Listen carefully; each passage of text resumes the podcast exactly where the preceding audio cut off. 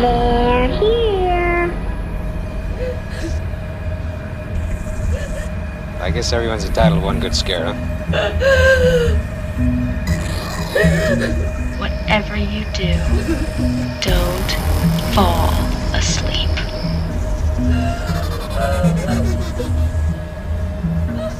They're coming for you, Barbara. Hey, what's up, everybody? Welcome to Midwest Movie Maniacs. I'm Damien D. And there's no Mark Storm in this episode because he has to work. Spoiler alert, we don't get paid for doing this podcast. So I'm going at this one on my own, but I am not alone. I've got a special guest today, and that would be writer, director, actor, stand up comedian, all around jack of all trades, Ricky Glore. Hey, thank you so much for having me on. I miss Mark already. I don't know, Mark. he could have made this worse. You know what? No more Mark. Now it's just me. Yeah, There is no Mark, only Zuul. who knows? You might do a good job and then you might replace Mark. Yep. Better watch out, Mark.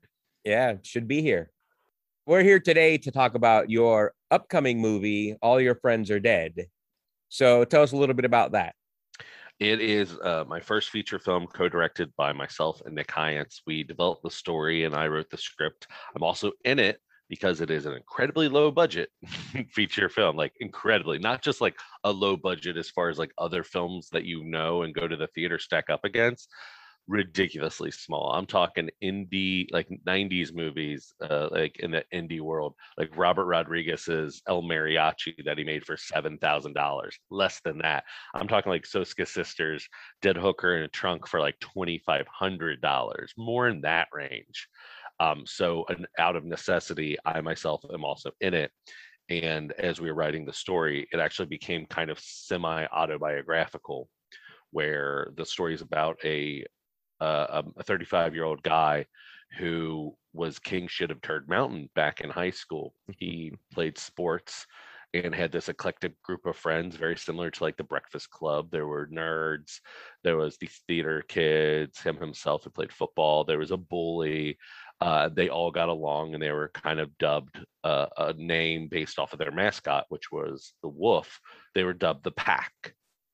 They were known as the pack, like all around school, like, oh, there goes the pack.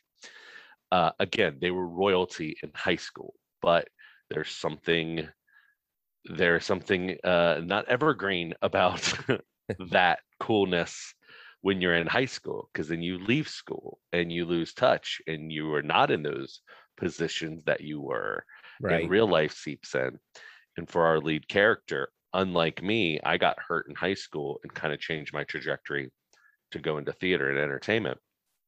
Our lead character uh, doesn't get hurt until he goes to college for wrestling scholarship and then after that, he's already estranged from his friends. He just falls down down into a hole of depression, alcoholism, and uh, pain med dependency. Wakes up one day, he's 35, and he's like, "Well, best years of my life are behind me." And then we follow him as different people who recognize him from being who he was in high school are astonished to see this kind of mess of a person in front of them. And through that, he just makes the drastic decision i'm going to end my life. And so he writes an email to all of his friends from the pack letting them know like hey i i hate that we didn't keep touch. My fault your fault you know things happen. Um i don't feel there's a reason for me to live anymore and i'm going to end my life at the campground where we last spent uh time together camping and celebrating senior year after graduation and so he goes to do that. And to his surprise, that group of friends shows up and stops him from killing himself and tries to give him a bit of an intervention. Right. Unbeknownst to him, there is a masked killer, escaped mental patient in the woods, ready to pick them all off one by one. So then we kind of get to see what if the teen slasher movie grew up. Now there's middle aged people with different fears and different lifestyles, and they're not all just worried about getting laid. Right. And our lead character now is confronted with, well, do you want to die? You have to make an active decision to live or not. And I'm happy with saying spoilers. The movie's called All Your Friends Are Dead. So I'll let you figure out what you think happens. Uh, I'm gonna say everybody lives. now, how what good a horror movie slasher movie would that be? Uh, I've seen some. They're not very fun. We definitely don't want to go that route. no, agreed. And then with our movie, some like like behind the scenes baseball of developing the story besides like i said it, it having an emotional resonance uh, for me is i am a fan a huge fan of the horror genre all horror and i have recognized like a lot of the friday the 13th you remember like the last 20 15 to 20 minutes of those movies. And i was like man how great would it be if that happened like in the middle of the movie? And then there was this third act that you didn't kind of see coming. Not necessarily a twist, not like M. Night Shyamalan, but mm. like there's this third act that then just continues that mayhem and like maybe ups the stakes or roller coasters up. I was like, I think that would be cool. Is horror fans are pretty savvy, right? Horror fans are. It's like not all action movie fans will go back and learn the history of action films. Like horror fans will go back and they'll learn everything there is to know about different genres and like where things came from. So we're pretty aware of the tropes and the kind of uh, ways that a slasher movie could go. Right. And this isn't like Scream or anything. It's not meta, but it is, I'm someone who's definitely aware of that as well. So I'm like, okay, uh, maybe we can surprise the audience a little bit where they'll be like, oh, well, all the friends are dead. Uh, I just pressed paused and there's still 35, 40 minutes of this movie left. Where is it going to go? and then that's why I don't feel bad like kind of spoiling the movie with the title because there's still a big chunk of it that you you're just going to have to watch unfold. That that is a bit risky though because I just listened to a podcast where something similar happened and they were Mm-hmm. complaining that the movie didn't end where they thought it ended. So you're going to have some people that are going to be like what the hell is this? Why is the movie going on? I thought it was over. Well, sure, if they're complaining that it didn't end where it should have ended, I would say as myself as a movie movie viewer is because if you don't if it's if there's padding, there's padding.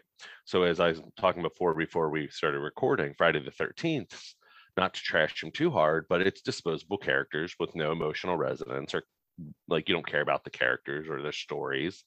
Uh, for the most part, there are the exceptions of like the final chapter where I think have it has the most interesting characters with uh Corey Feldman and um oh what's his nuts uh Glover um Crispin Glover. Crispin Glover yeah.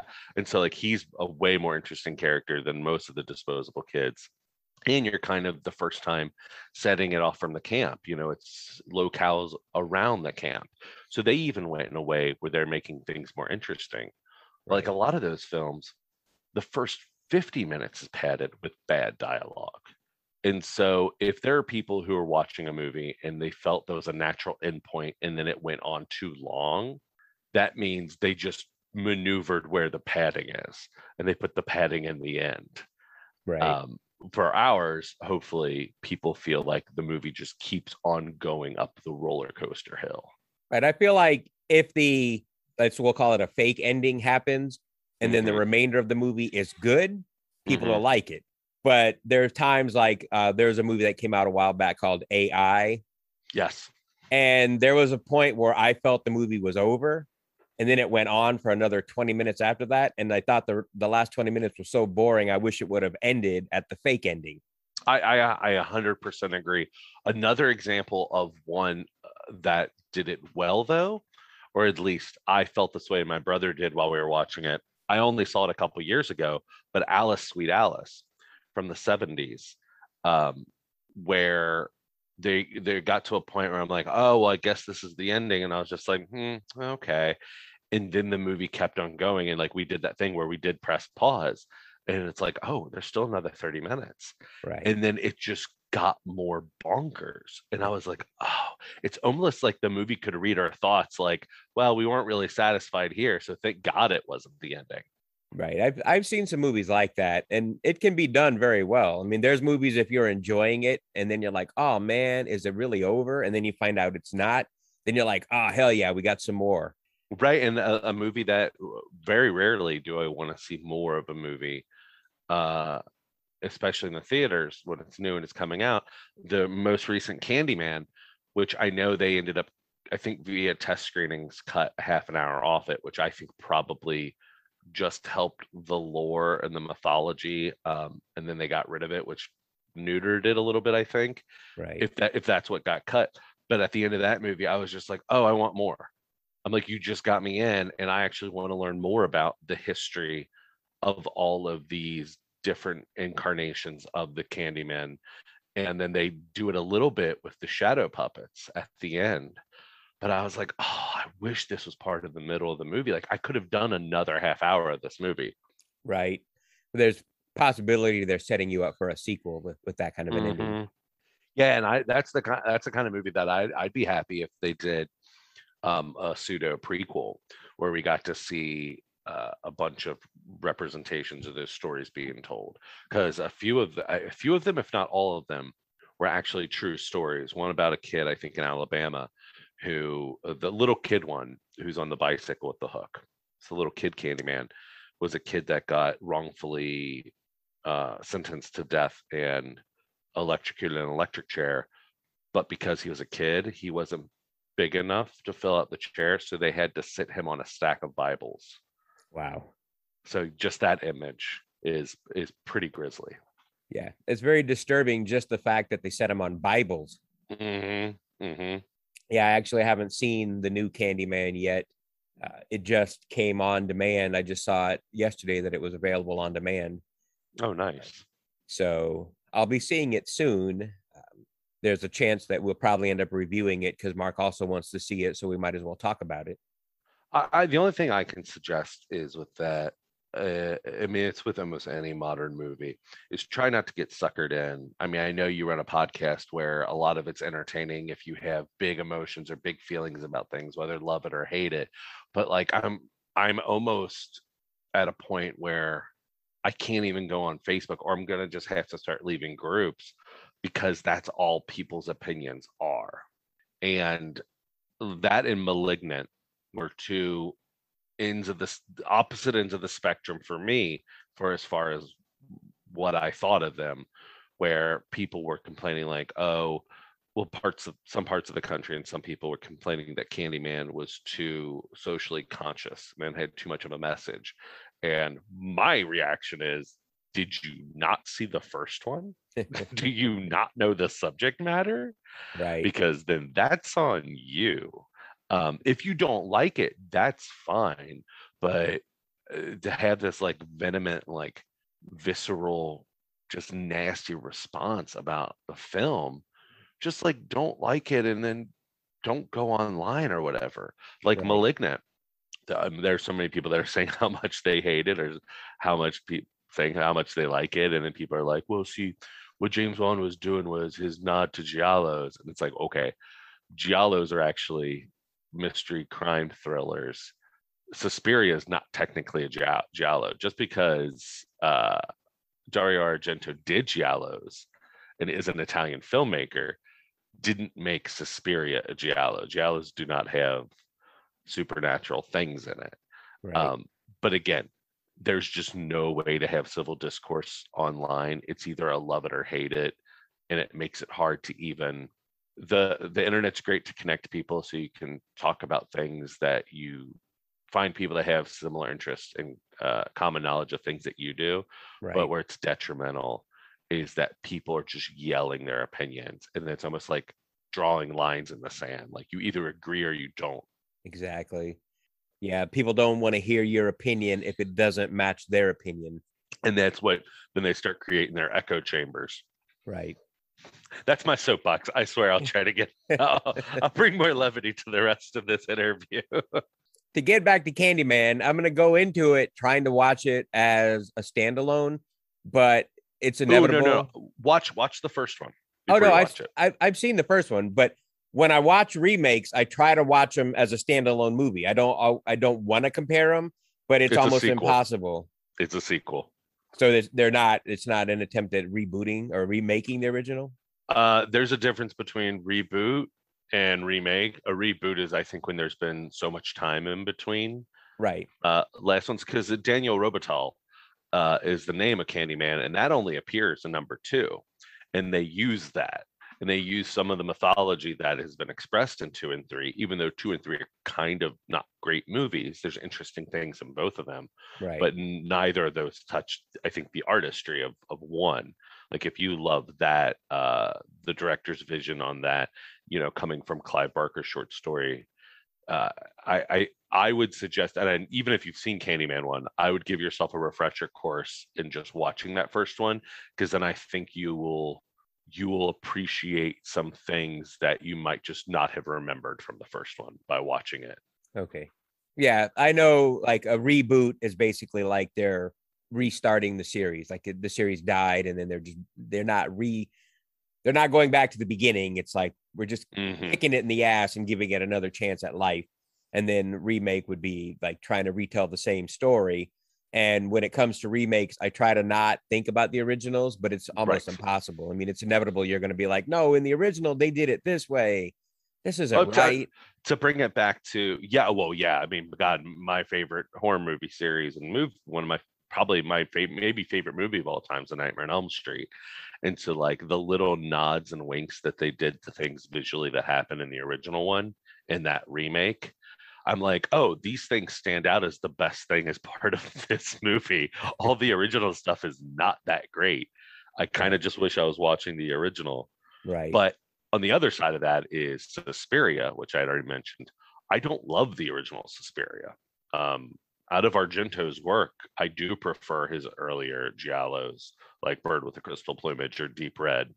But the remake of Suspiria, for me, checked all the boxes of what I was missing from the original, as far as the storytelling goes and the characters. right. So uh, I think it can be done. Uh, even My Bloody Valentine, the remake, I liked it, and then it made some choices that I, for me personally, I would have been fine without, without spoiling it. But that's another good one. If you're familiar with the original one, to give it a watch, where it, feels like it's kind of a new movie, and Right. there's enough new stuff in it that makes you go, "Oh, okay." I like this iconography. I like this world that they're in that's similar to the original. But yeah, like Friday the 13th remake, where they tried to do the first three or four movies in one movie, I think was a little bit of a mess. Yeah, I didn't like it because I mean the whole first movie, you know, the original was all Mrs. Voorhees, and then in the remake they gave her like five minutes at the beginning of the movie. Yeah. They just like skipped right over her whole story to get to Jason, and it's like I get it, he's the iconic person people think of, but you know, give Mrs. Voorhees her props because she did kickstart the whole series. I and it's you're never gonna have that reveal. You're never gonna have that surprise because there is that knowledge that is out there. But two things. I'll try not to chase too much of a rabbit of, of this, but like talking with Victor Miller, who wrote Friday the Thirteenth one, I was like, he's like, you know, I was writing my version of Psycho, and then the reveal that it's not the son, it's it it is the mother at the end, and I'm like, yeah, but it's not a reveal. Like you cannot guess who the killer is because you were never told that that character exists. Right. You were never even told about a boy drowning. And like you were not given any of that evidence. So when she comes out and she gives that big old exposition dump, it works because of how good Betsy Palmer is. Right. But like when you're watching that movie and they're shooting it from POV and you're watching it kind of like a 10 little Indians who done it, but you can't ever guess right. uh, who it is. But what I was going to say is for a remake, what I think I would have done, and it, uh, you're always going to piss off some like core camp fans, but I would have had maybe it's Mrs. Voorhees working at the camp when Jason is a kid, and then these these murders start happening, and you as the audience, you're like, oh, I bet you it's Mrs. Voorhees because that's the kind of what we know from the first movie and then it turns out it's it's her son and that is partly why maybe he's then drowned is that it's a conspiracy to kill him Right. and then you have a lot of opportunities to you know explain some things that the series doesn't of like why does he go where where was Jason if Mrs. Voorhees Voorhees's motive for killing was they drowned my son so I'm going to kill the people who are negligent and trying to open this camp. Well, he disappears in what 1957 but then comes back after his mom gets beheaded. Where was he? And if he was somewhere, did his mom know? Did his mom not know? Because if his mom knew, why was she then doing what she was doing as far as revenge goes? I always assumed, based on the little scenes here and there, that he just survived on his own, like a, a wild animal out in the woods. Because there's a couple of different scenes, like in part two, where they find what they thought was the dead dog. hmm And I always assumed that he was just hunting and eating animals in the woods and kind of just surviving like a, you know, almost like a wild beast. But the only problem is, is that he acts too humanized when we finally do meet him. Mhm. yes. Well, and then again, if his mom has been so prevalent around that camp, because there's been multiple times, as the Christy, as Christy mentions, that his family and the Christys in the past have tried to open this camp, and there have been mishaps. There's been a fire. There's been this. There's been that. So that means Pamela has been around. And if Jason's lurking through the woods watching people, and what he only happens to see her when she gets beheaded, Yeah, That's- maybe. we it's not explained again it's left to the viewer to be like this is what i think is going on Well, maybe he saw her before, but he never realized who she was until that moment. He was like, "Mom," and then her head gets chopped off. oh like, and that's "Damn what i realized it's my mama Right. Well, the i'm gonna take this head and bring it back to my cabin with her sweater exactly. I'm going to keep this forever. My my favorite theory that I heard, which this is like the most ridiculous thing, was that there was for a while a rumor or a theory going around that Jason did drown, but he didn't die. He got caught in a bubble underwater. He got caught in an air pocket and he survived all those years, only emerging at the end of the movie. Oh, And uh, well, I mean, wait, wait, wait, wait. Emerging, but then that makes less sense because then he emerges as an ungrown. He's the same size as he was as a child, Right. and then that negates that being a dream sequence. And then he goes from child size to humanoid, like mutant, like hillbilly Jason from part one to part two. Oh, and also Jason travels across country from part one to part two, and then comes back uh there's some there's some messy storytelling in that series that's all i'm saying and the only reason i talk about friday the 13th so much is because it is the pivotal camping slasher movie that people think of and so if someone would have ever approached me to be like hey you want to write and direct a friday the 13th movie? The movie i would have made would have been all your friends are dead. I would have brought middle-aged people even though i said you should have kids as part of it so i'm being a little bit of a hypocrite I would have been like, oh, what is it like when you have these middle aged people that used to be teens, you know, going through the stuff that we're used to seeing? Right. But just to be clear, they all have middle aged people. The only difference is in your movie, they're actually playing middle aged. Exactly. It's 35 year olds playing 35 year olds, not 35 year olds playing 18 year olds. Exactly. Because some of them are so ridiculous. You look at them and you go, come on, man, you got gray hair and wrinkles. You're not a teenager. oh, those are the best. I love watching. But I mean, y- you watch some of them and then you look up their ages and they were younger. It's just, man, people looked, some people just looked old back then. Yeah, it happens.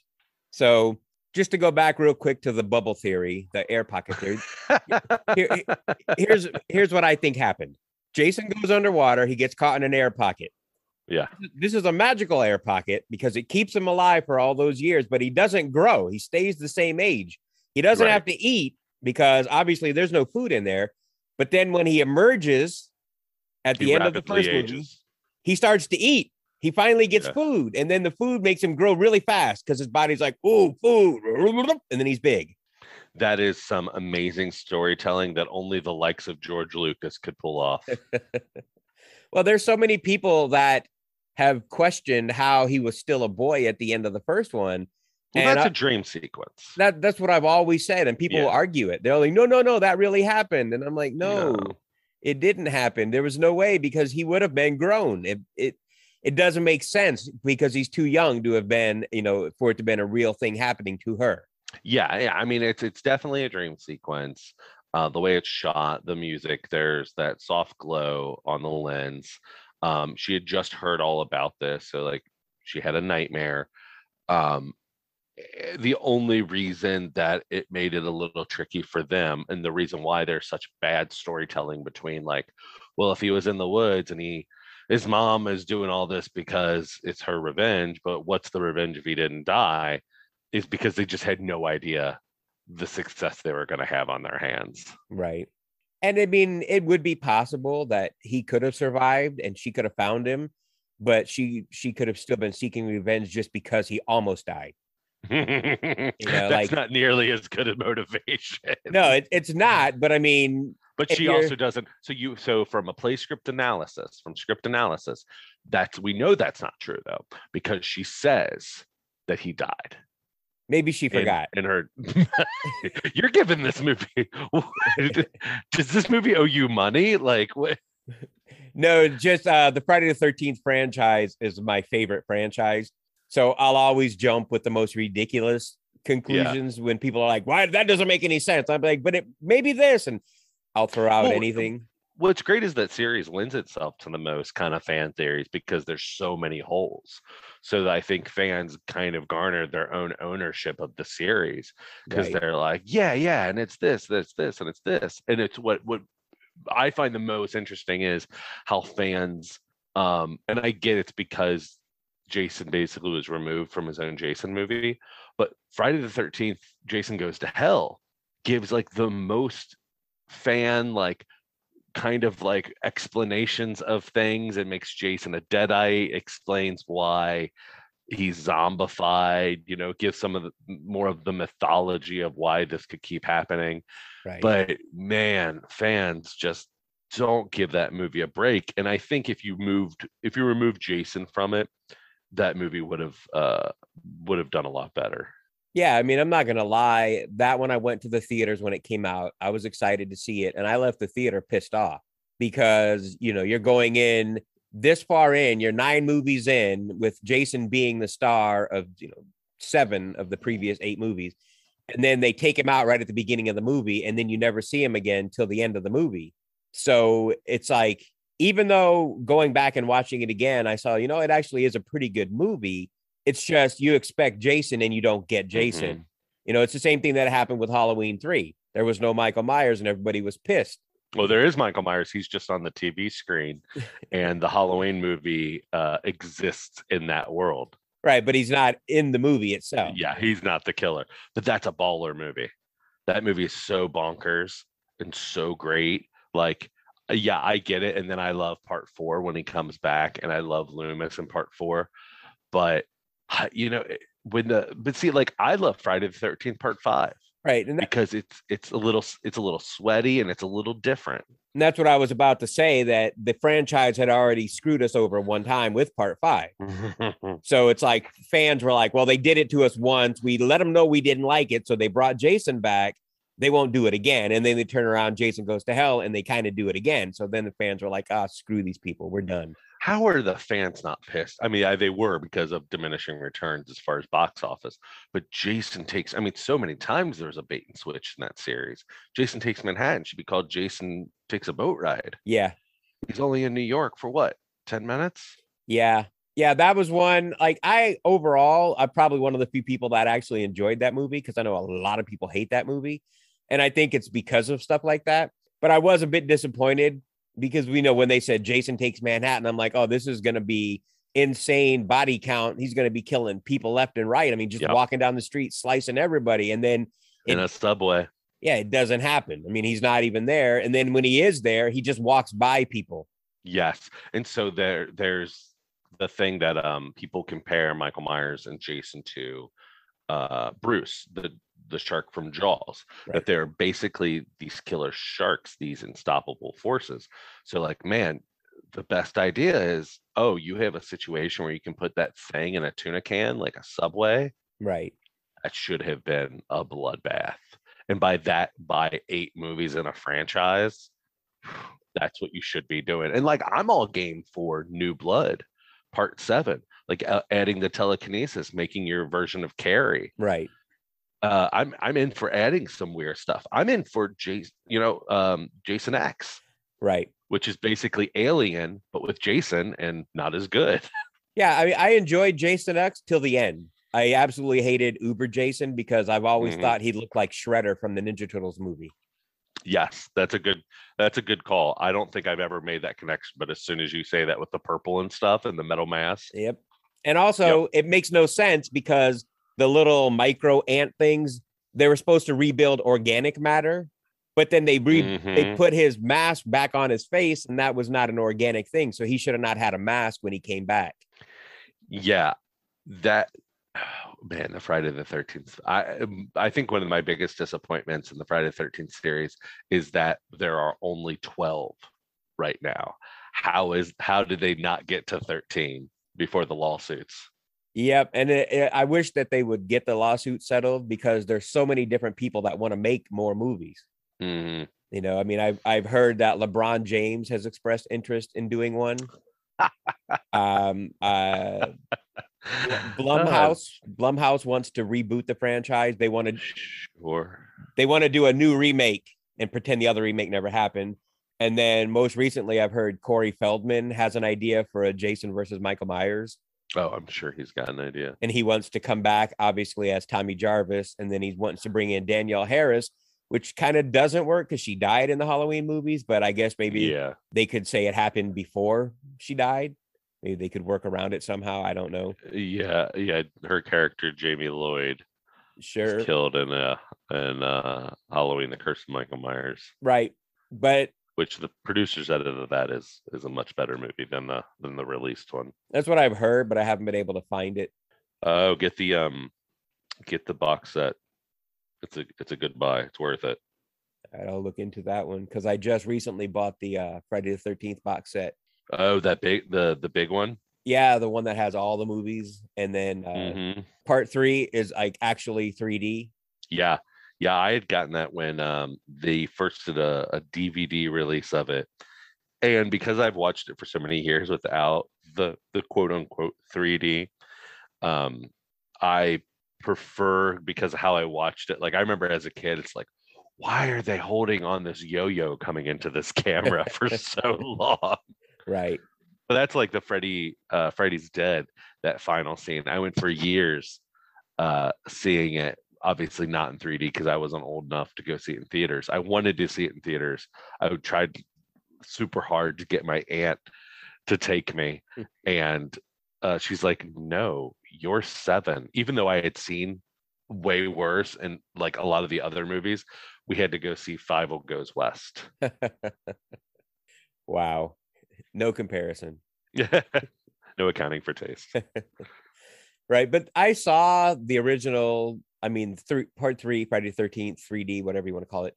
Um, I saw it in theaters in 3D, but they were using that funky red and blue 3D where the, uh, was it Scream Factory or Shout Factory, whichever the box set, Yeah. it has like the Blu-ray 3D where it's like, like legit 3D. They converted it.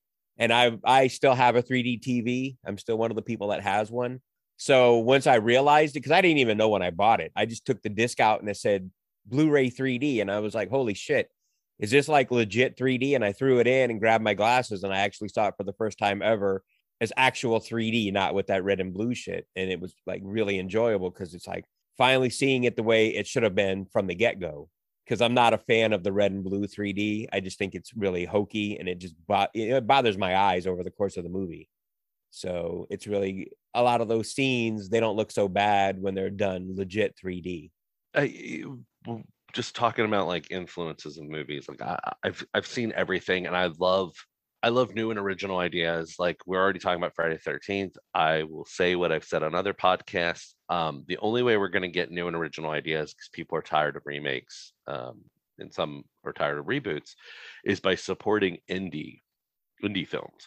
We're not going to get that stuff from hollywood and when we do it's few and far between and so support indie original ideas now you are a friday the 13th fan so i'm going to bet dollars to donuts you you probably are a fan of never hike alone and never hike in the snow I've seen them. I enjoy Yeah. them. Um, but those things you technically aren't supposed to make money from them. Um, they raised pretty substantial budgets Right. via crowdfunding. And I'm like, okay, that's great. Some fans feel like they're getting the best version of a Friday the 13th movie, or they're at least getting a version of a Friday the 13th movie while the legal battle is entangled. Right. Other, there's all these other fan films that are being made, like the My Bloody Valentine fan film, um, a lot of superhero fan films, just a lot of fan films. And it's like, look, I get it.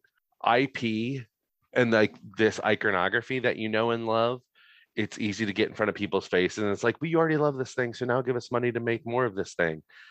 It's like, you have to give a chance on indie on just these. That's the only way you're going to get new and original ideas. Or if the people who are making the fan films are no better than the studios who keep on rehashing out the same shit you're tired of seeing. I agree, but I but I can't like wholeheartedly agree because it's still Jason. Yeah. When it comes to any other fan films, I 100% agree. When it comes to me getting more Jason content, I'm in just because if, if they get the lawsuit settled and we get back to getting studio produced Jason movies, then I'll agree. Like, stop making the fan films, let the studios do their thing. hmm But right now, be, because of the lawsuit, they've kind of forced it's like, we want more Jason. We're not going to get more Jason. So these other guys are like, hey, we'll give you Jason. And it's like, well, we got to get it where we can. yeah I, I don't know. I just say go back and watch the other movies because th- th- that's the thing is like when you do get more jason it's it's still gonna be the jerry bruckheimer produced or whatever michael bay produced or blumhouse produced jason. It's not gonna be these other entities that are doing these things with the character. Right.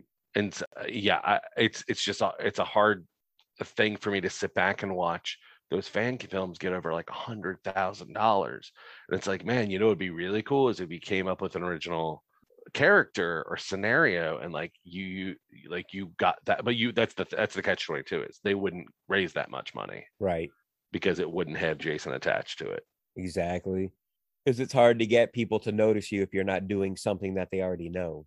yep You know, so I mean, it, I can tell you from experience doing this podcast, it's hard to get recognized because there's so many other horror podcasts out there. And it's like we're trying to go, hey, we're here, and some people are noticing, but other people are like, yeah, whatever, another horror podcast. mm-hmm You know, so it's the same thing when they go, yeah, another indie horror movie. And I'm 50 50 with them. I've seen some really good ones, and then I've seen some total shit shows. Yeah, and that's that's I mean it's the same thing you're saying of the how many are out there is there's so many crowdfunding ventures, especially indie films, where they're like, give us money to make this thing. And then it never comes to fruition. Right. So like a, a, a big component of the reason why we went to Kickstarter when we did was we had already filmed half the movie. And the that was part of the reason was I, I had the knowledge of people having a little bit of a, a nervous feeling about giving because they've given to things before that just don't come to be. So I was like, let's get half of this filmed. Let's show them what it's going to look like.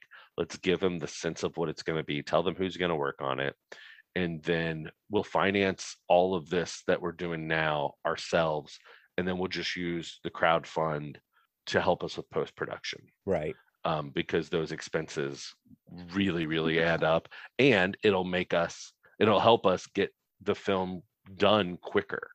Um, and we can offer a Blu-ray, you know, that physical media, so people can be guaranteed if they contributed to the Kickstarter that they'll get the movie by October 2022.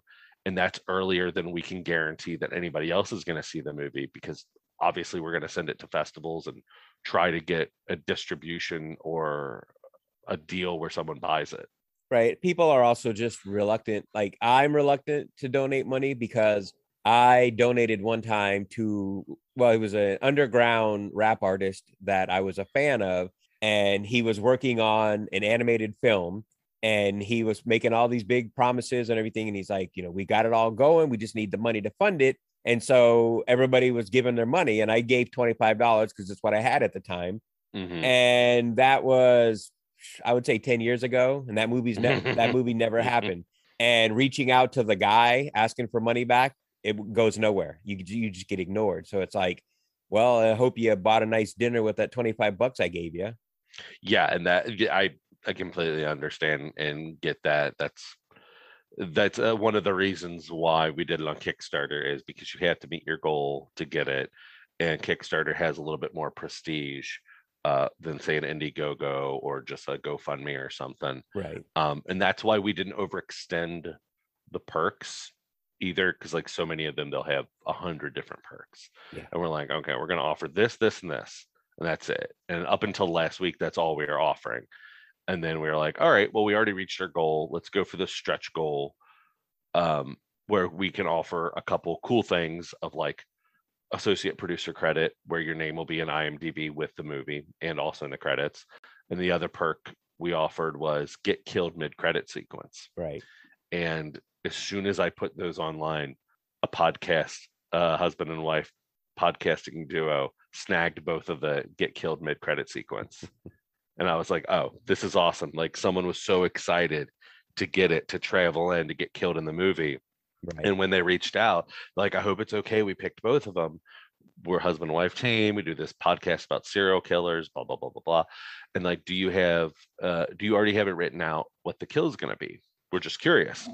And I was like, we had some ideas, but since you all are a podcast where you talk about serial killers, like, if you're okay with it, you'll play yourselves. You get to promote your podcast, and we'll have you get killed talking about the serial killer who exists in the movie. Yeah, that's pretty sweet though for them. Mhm. Yeah, I, I checked out the Kickstarter, and I'm not gonna lie, I was a bit bummed that I don't have the money to uh, donate the uh, tier where I would get executive producer credit because I was like, oh, that would be so cool. Even though it's just my name, it would just be like, look, Mhm. look, you don't believe me? Look it up on IMDb. There's my name right there. exactly, exactly. And that's there's I think there's only one more of those left. I think we still have 58 Blu-rays, um, which I mean, I get. I don't, uh, I don't besmirch anybody for not being able to give a certain amount of money. I know everybody is in different financial situations all the time. I mean, I myself, you know, there's different film festivals where they've reached out and they're like, "Oh, we see you're having success with this uh, short film of yours. We want you to submit to ours." And I'm like, uh, "I'm working on a feature film right now, where we're raising money to finish it, and I've already submitted the short to other festivals and it paid money." I was like, "I just don't have the money." right. I was like, but if you can give a full waiver, I will promote on all my social media accounts your festival, thus maybe getting other people to submit and giving some, you know, some spotlight on the festival in general. But yeah, like I get it.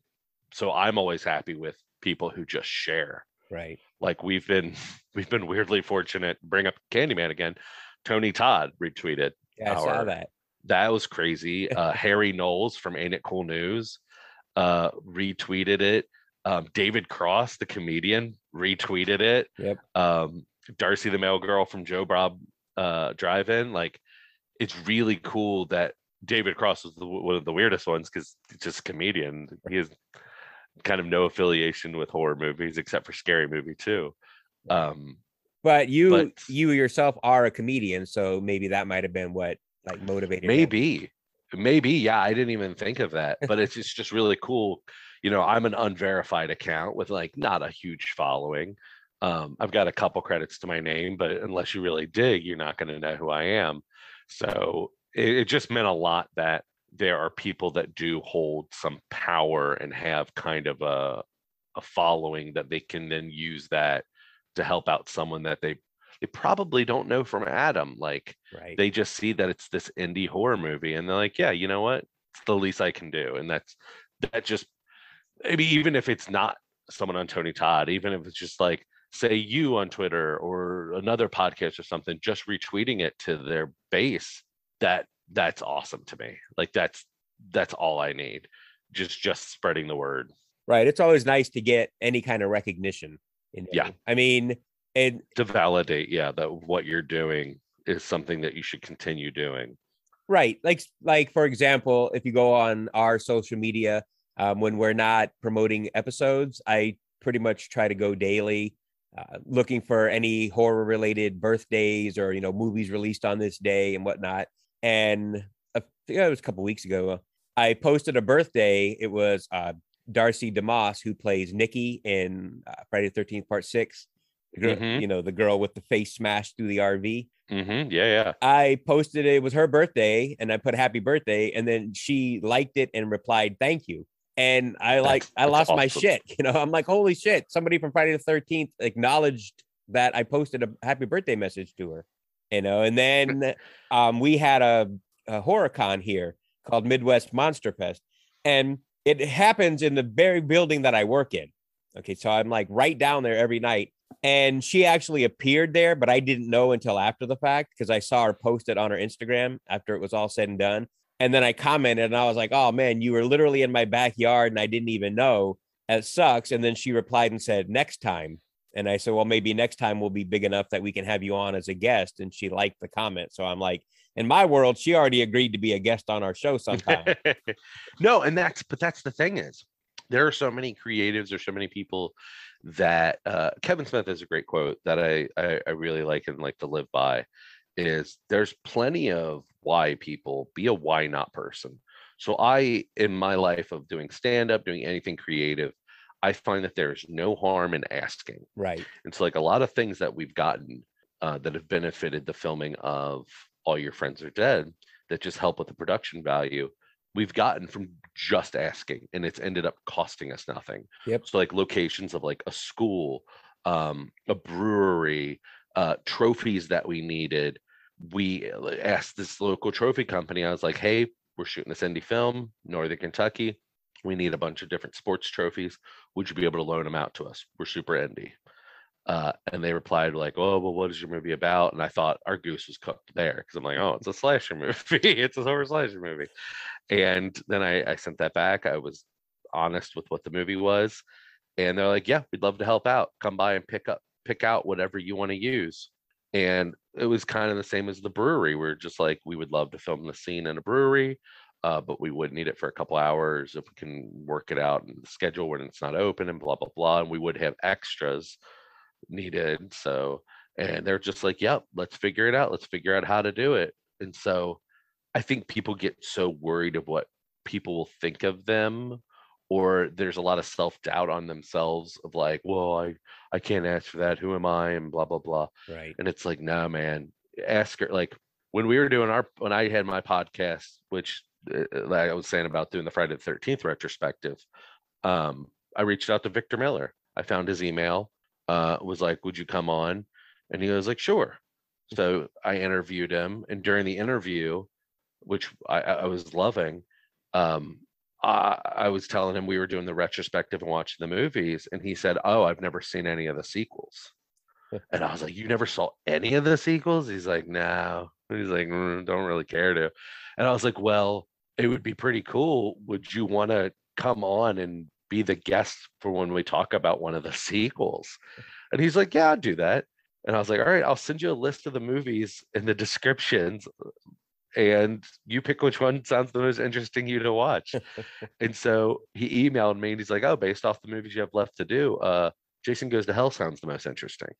And I was like, okay. So he's like, I don't have it and it's not streaming. I was like, I'll buy you the DVD and have it shipped to you. What's your address? and like, it, it was as simple as that. And then from that, I reached out to Adam Marcus, who wrote and directed Jason Goes to Hell. And I said, Victor Miller, the only other Friday the 13th movie he's seen is yours. And he did an episode. Would you want, would you come on and be interviewed? And he wrote back, he's like, uh, can you tell me what Victor's response was to the movie? and I told him, I was like, oh, he, he enjoyed it. Like he had a good time. He thought it was a fun popcorn flick, especially, you know, from what he created in part one, he really liked that there was some ingenuity in the mythology in yours. And Adam was like, okay, cool. He's like, I just wanted to make sure I wasn't going to like be stepping into landmines Right. where like you all have been dogging my movie and I come on and you guys are just talking shit about me. From that, that was five years ago, four years ago. Adam and I have become friends. I've gone and done shows in LA, and him and his wife Deborah have come and seen me perform. We we've talked on the like it's just out of just reaching out and asking. Andras, uh, I think it's Andras Jones, who plays Rick in Nightmare on Elm Street 4, just reached out and was like, Hey, we're doing Nightmare on Elm Street retrospective on our podcast. Would you want to do an interview? And he was like, Yep, let's do it. So yeah, like for you and your whoever you would think about reaching out to, that's the one great thing about Instagram and Twitter and stuff. Shoot them a message and Right. just say we'd love to have you come on for an interview. Yeah. I mean, I I did something similar to that, not to that level, but um obviously before going into this podcast, I was listening to a lot of podcasts and I got my favorites. And then when we started doing this podcast, I was like, you know what? I'm going to reach out to the guys that do my favorite horror podcast, see if they would be willing to give us some advice. And I just shot him a message and said, Hey, would you be willing to listen to our show and then give feedback on it? Mm. You know, what we can do better, how we can improve or whatever. And I really didn't expect to hear back from him. And it took three or four days, and I got a message back that was like, sure, you know, any particular thing you want me to look out for. And I was like, no, everything. I just want all around feedback. And then he responded back and he was like, you know, I listened to it, everything is great, blah, blah, blah. He gave some advice, mostly about like how to set up better recording equipment and whatnot. And then we've kind of been talking ever since. And even though it's not on the level of like, you know, a Victor Miller or whatever, to me, it was just cool that these guys who've got a successful podcast were willing to help out, you know, a new podcast that was just coming in. No, that's huge. Like that is people. It's so. uh, It, it's it's a weird double uh, uh, like a double edged sword of like it is so easy to be nice and just respond to someone, Right. especially with how easy technology is. But because of how easy it is, there's too many people that just don't even do it, who don't even acknowledge you and are up their own asses. And when people are just a little bit nice like that and open themselves up to connect with others, it means the world. Especially like when you're when you're starting off, like doing stand up. Like we just lost Norm Macdonald this week, Right. and I was lucky to have a little bit of a relationship with him. And to him, I was just another young comedian that he chatted with every now and then. Right. To me, it was like talking to a comedy god, and he would he could never realize. And I think him as a person never fully realized how influential he was to young comedians and to comedy in general. Right. And it's like I always wish when someone like him dies, I wish they would be able to be around for like one more day and see all the outpouring of love and affection that comes their way Right. so they know the impact they had. Yeah, it sucks that a lot of people don't get the recognition they deserve until after they die. Yep. Yeah. The the the adulation that uh, people like him deserve. Yep, it's it's it's sad and it's what makes me a little sad and it's also it's just weird to just be like, "Oh, nothing new from that voice Right. will be coming our way again." Yeah. I mean, I've had the opportunity to meet some people because, well, Mark retired a few years ago, but Mark and I have both worked in the wrestling industry for almost 20 Mhm. years. And the company we work for, it's just a small independent company, but you know, they gather up the money to bring in some recognizable names over the years. And there's been more than one occasion where I'll just be sitting and talking to somebody. And then like just randomly it pops in my head like, holy shit, I'm sitting and having a conversation with somebody that I used to watch on TV. You know, it's like they're just as cool as can be, and you're just chit chatting away, and you know, you're not even thinking about it. And then you get that moment, and I don't really get starstruck, but I always have that holy shit moment where it's like, Mhm. like, I don't know if you're familiar with anybody in the industry, but there was a guy who was huge in ECW. His name's Jerry Lynn Mhm. and he came and worked a couple of our shows, but he was working our Halloween show. And I was in charge of putting up all the Halloween decorations and shit like that. And I'm sitting there putting up the decorations. Next thing you know, is I hear somebody goes, Hey, you need a hand? And I'm like, Yeah, you know, I could use a hand.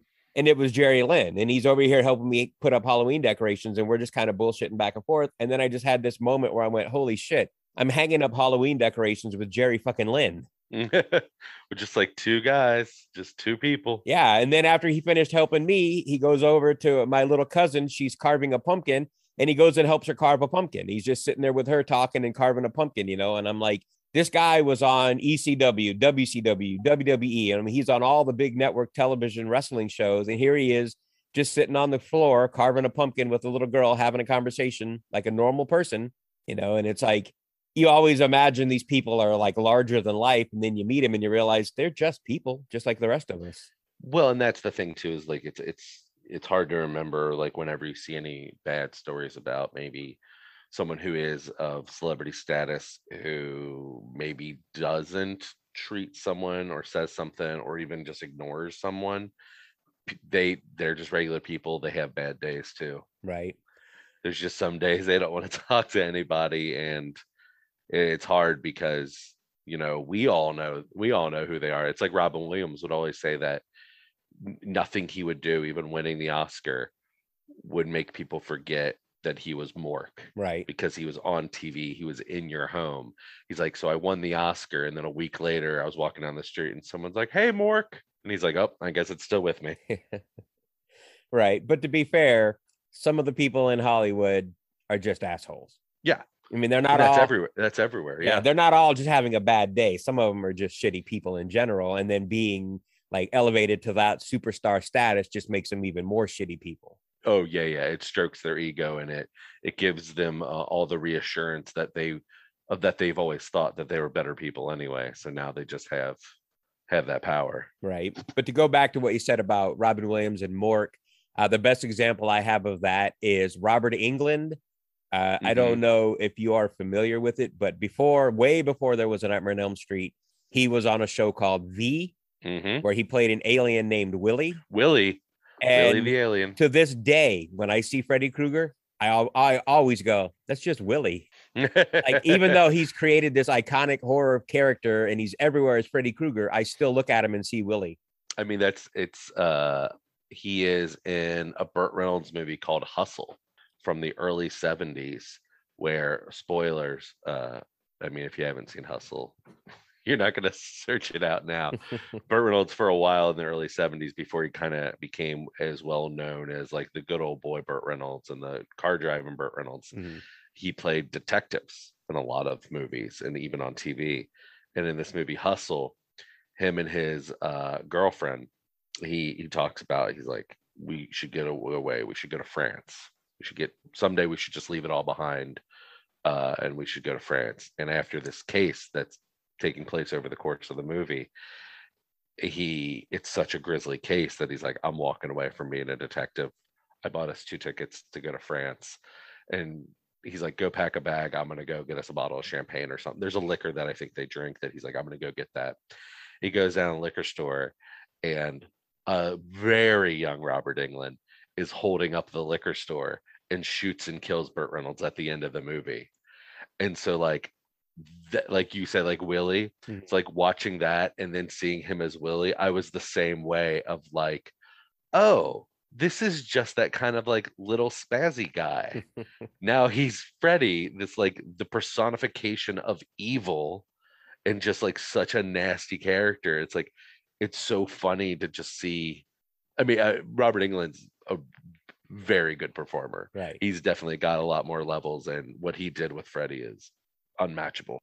Yeah, but it's definitely hard to separate certain actors from roles that they play no matter what they do. Like they're always that person in your mind. hmm You know, like uh Jamie Foxx. I watch Beat Shazam and every time he comes on Beat Shazam, I always think of Wanda from In Living Color. yes. You know, and it's like how many years ago was that? You know, he's gone way past that. He's done so many other things, but yet that was such a like an iconic character, such a part of my, you know, my youth that I'm like, yep, that's Wanda. At least 30 years ago. That's so funny. Yeah, but it's just once you do something that big, it's gonna Mhm. stick with people. Yeah, it's like I mean, like so with Robin Williams and Mork. I mean, there's some people who don't accept it and they have a hard time. Um, Adam West was one for years. He hated being typecast. Henry Winkler, notoriously, people would come up and be like, "Hey, it's the Fonz," and he's like, "I'm Henry Winkler. I'm an actor," and blah blah blah. And like, I get it. Like, I get how hard it is because of going through the the mental struggles of being a, a starving actor or struggling actor wanting to get something that clicks to pay the bills and so you can do this profession that you love Right. and then getting that thing and it catapults you to a stratosphere that you don't can't even fathom Right. but then being like, oh no, now it's a curse because now they won't see me as anything but. Yeah, he's definitely another example of that because anytime I see him, that's the first thing I think of. Like, hey, it's the Fonz. I mean, and and it's hard because again, double edged sword of like he's so good at it, but you know, he's like, that's not all I am. Yeah, an example of that that uh, comes to mind is going over to the music industry. Vanilla Ice, obviously, Ice Ice Baby was his biggest song. And Mhm. he grew to hate that song so much that when people would ask him to perform it, he would like cuss them out and just like, you know, fuck that song. I don't want anything to do with that song. And then finally, one day, he just had a realization like, I wouldn't be who I am if not for that song Mhm. and he kind of found like a new appreciation for it and actually did like a new version more like a rock version on one of his newer albums and started performing it again in his concerts because it was like he kind of came around and went you know what i can't hate the song that made me who i am Right. And it seems like from the outside, it seems like such an easy thing to understand of like, well, yeah, of course, that's the thing. That's why people even know who you are. right But again, you never know those exact struggles unless you're in, unless you are that person. Yeah i mean i'm sure it's not easy especially when you're trying to do other things and you're like you know i don't want to just be that guy i want to be the guy that does all these things and then eventually you just go all right i guess i'm that guy Yeah. Yeah. You, I mean, it's, it's, it's such a lottery anyway to have at least one thing that you're known for right i- i- is hard.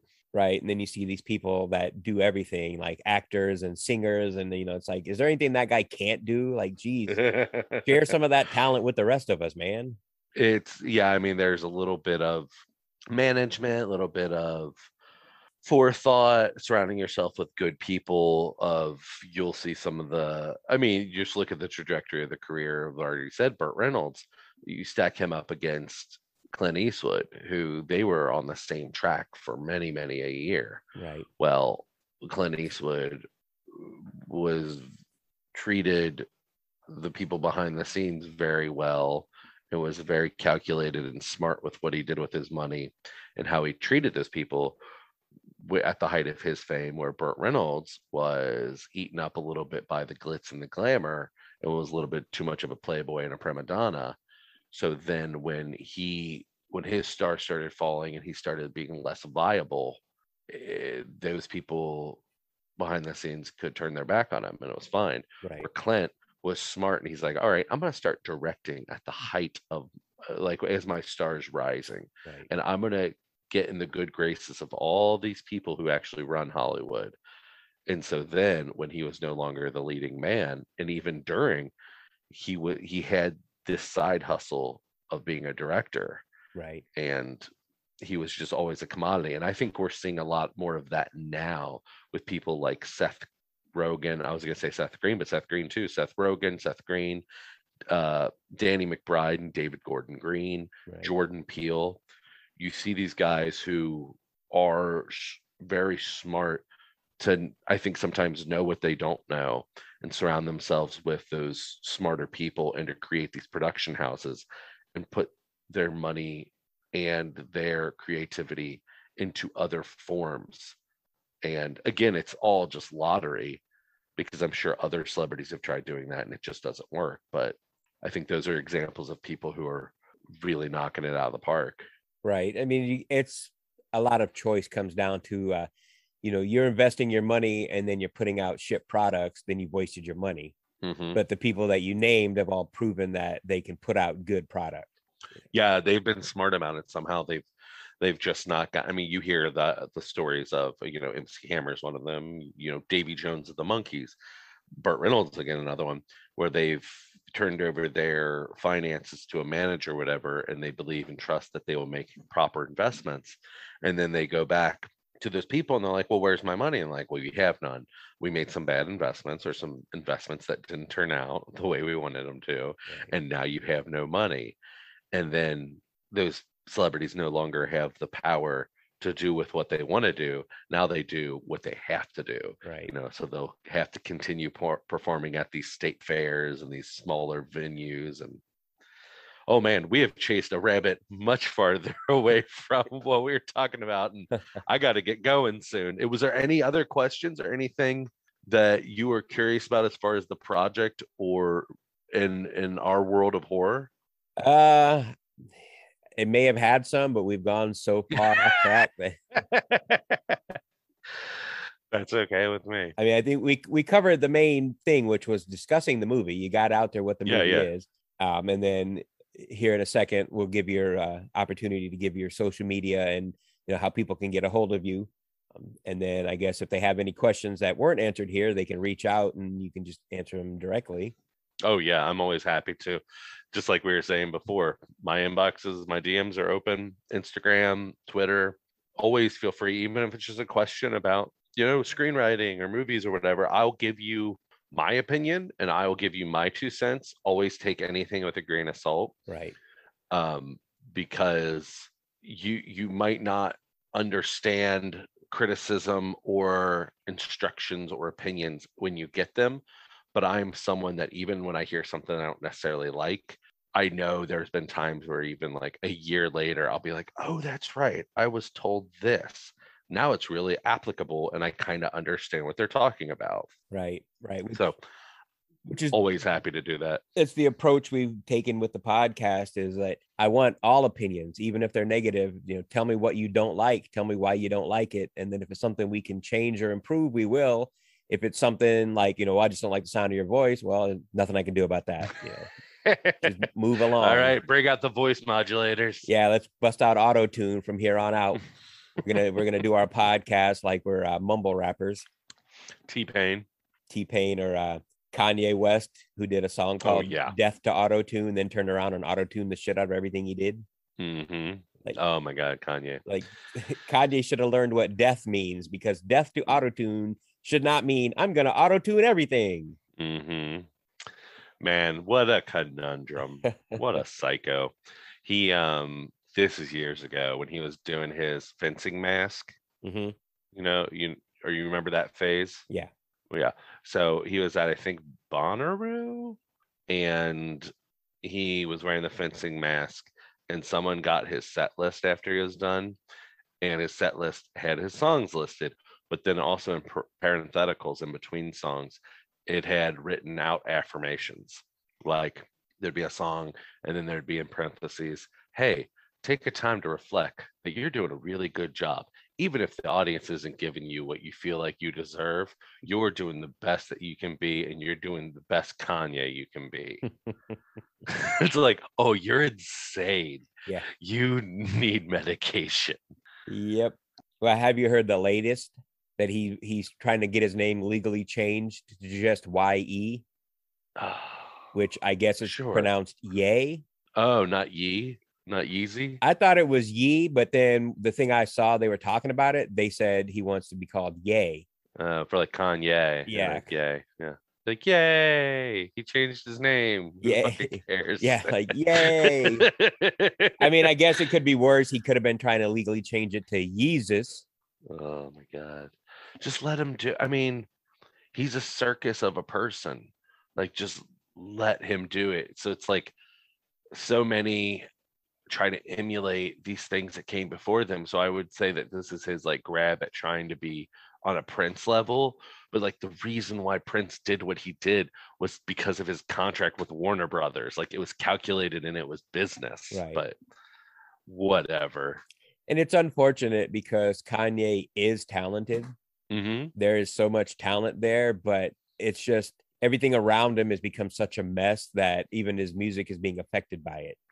Well, he is. Uh, there is, I, I think, a, a great amount of, and maybe it is blurred, of pageantry that he is aware of, that he is purporting for this brand or this idea of, "Ooh, look at me, I'm crazy." Now, again, some of that might have blurred, and it's actually maybe worse. It's not as much of a, a front Mhm. or a, put on, but like SNL 40 a few years ago at the 40th anniversary where he performed and he did a couple cool performances visually not sound wise um he when he was in the audience they cut to him to see his reactions and he was laughing at one of the live things they were doing Mhm. and when he realized the camera was on him he got real stone face like he was hard Yeah.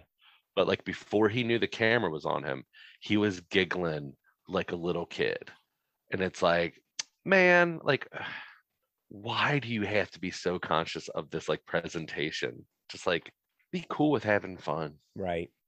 I bet you anyone that started this podcast is like, hey, let's make a guess of a topic they won't discuss. Kanye.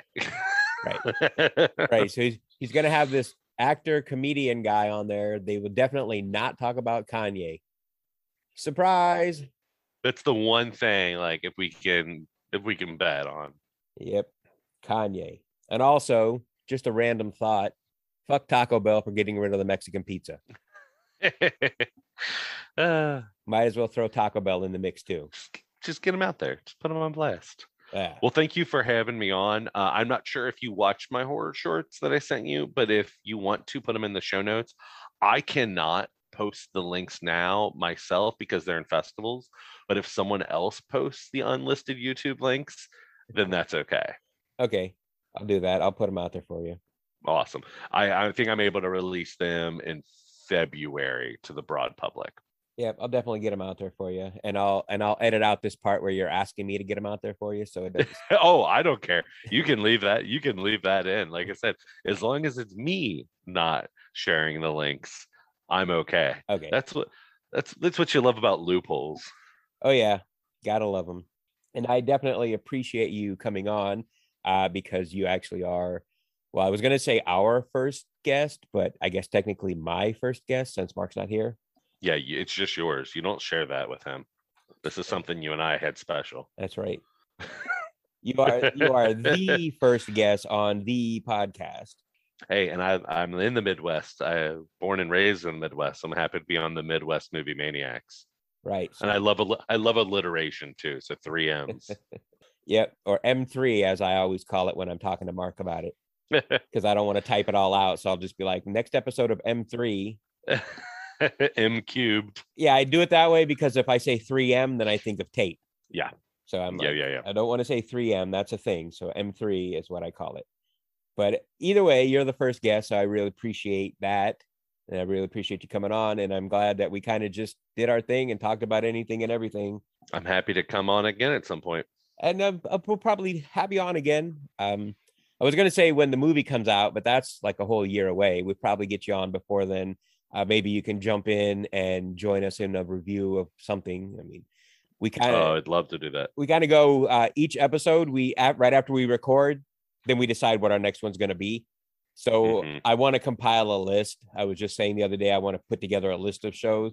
So then if, if i call or not call you what am i talking about? Nobody calls anybody anymore. If i message you and say hey do you want to come on? I can give you a list and say tell me which movie you want to talk about. That's great. Yeah, I'm always definitely drawn to ones that I haven't uh, haven't seen, uh, or if it's just one I have seen that I'm just like, oh, I'm dying to give my two cents on this one. Yeah there's definitely some that i want to talk about just because either i really like them or i really hate them hmm the the next episode we do the movie that we're doing next uh, it should be an interesting episode because i do not like the movie and mark watched it for the first time and called me to tell me how much he loved it. Hmm What is it? uh, i can't say. Uh, because uh because i'll release this before we release that. Okay, okay. and then the uh the fun will be gone Well, let me just say before I go, I'll mention my socials in that uh, uh, whenever you release this, there'll be less days than there are now. But as of right now, on September 21st, there are nine days left in our Kickstarter. Right. So make sure that if you definitely want to see the movie, you want your name in the credits, and you want a social media shout out, get that Blu-ray perk. There's 50 of 58 of them available. If you have the Do Re Mi's, to get your name listed on IMDb mm-hmm. and in the movie as associate producer, there is one of those available. And if not, if you don't have the money to give, just please go to the Kickstarter campaign and just share it with your other horror friends. Maybe you all throw together and you get one Blu-ray and you watch it together. there you go And you kind of have like a you have like a split parent relationship where one of you gets it every other weekend. that'll work And you can find me on Twitter at Ricky Glore, where I said I'll answer whatever. Shoot me a text, shoot me a DM. Uh, also Instagram at Glore Ricky. You're going to see a lot of stuff about this movie, uh, about my stand up, and bonus of cute, fun pictures of my two year old daughter because uh, I just sit back and marvel at her her incremental growth every day and the little person that she's becoming. Yep. There's definitely some cute pictures. I can vouch for that. Thank you. And then uh, you can find us pretty much everywhere, but the main would be Twitter and Instagram, Maniacs Pod on both of those. Facebook, Midwest Movie Maniacs. We're on Slasher at Midwest Movie Maniacs. And if you want to email us, it's Midwest Movie Maniacs at gmail.com. And with that being said, I'm going to wrap this up. Thank you, everybody, for listening. Uh, we will see you next time. And on that note, goodbye, everybody. Say goodbye, Mark. Mark's not on this. It's just you and me. Ah, shit. I thought I thought this was special. We just said it's just you and me, and you're pining for Mark. God damn And it. You said Mark's retired and he still couldn't get on this podcast. Ah, you got me. uh, in that case, say goodbye, Ricky. Goodbye, Ricky.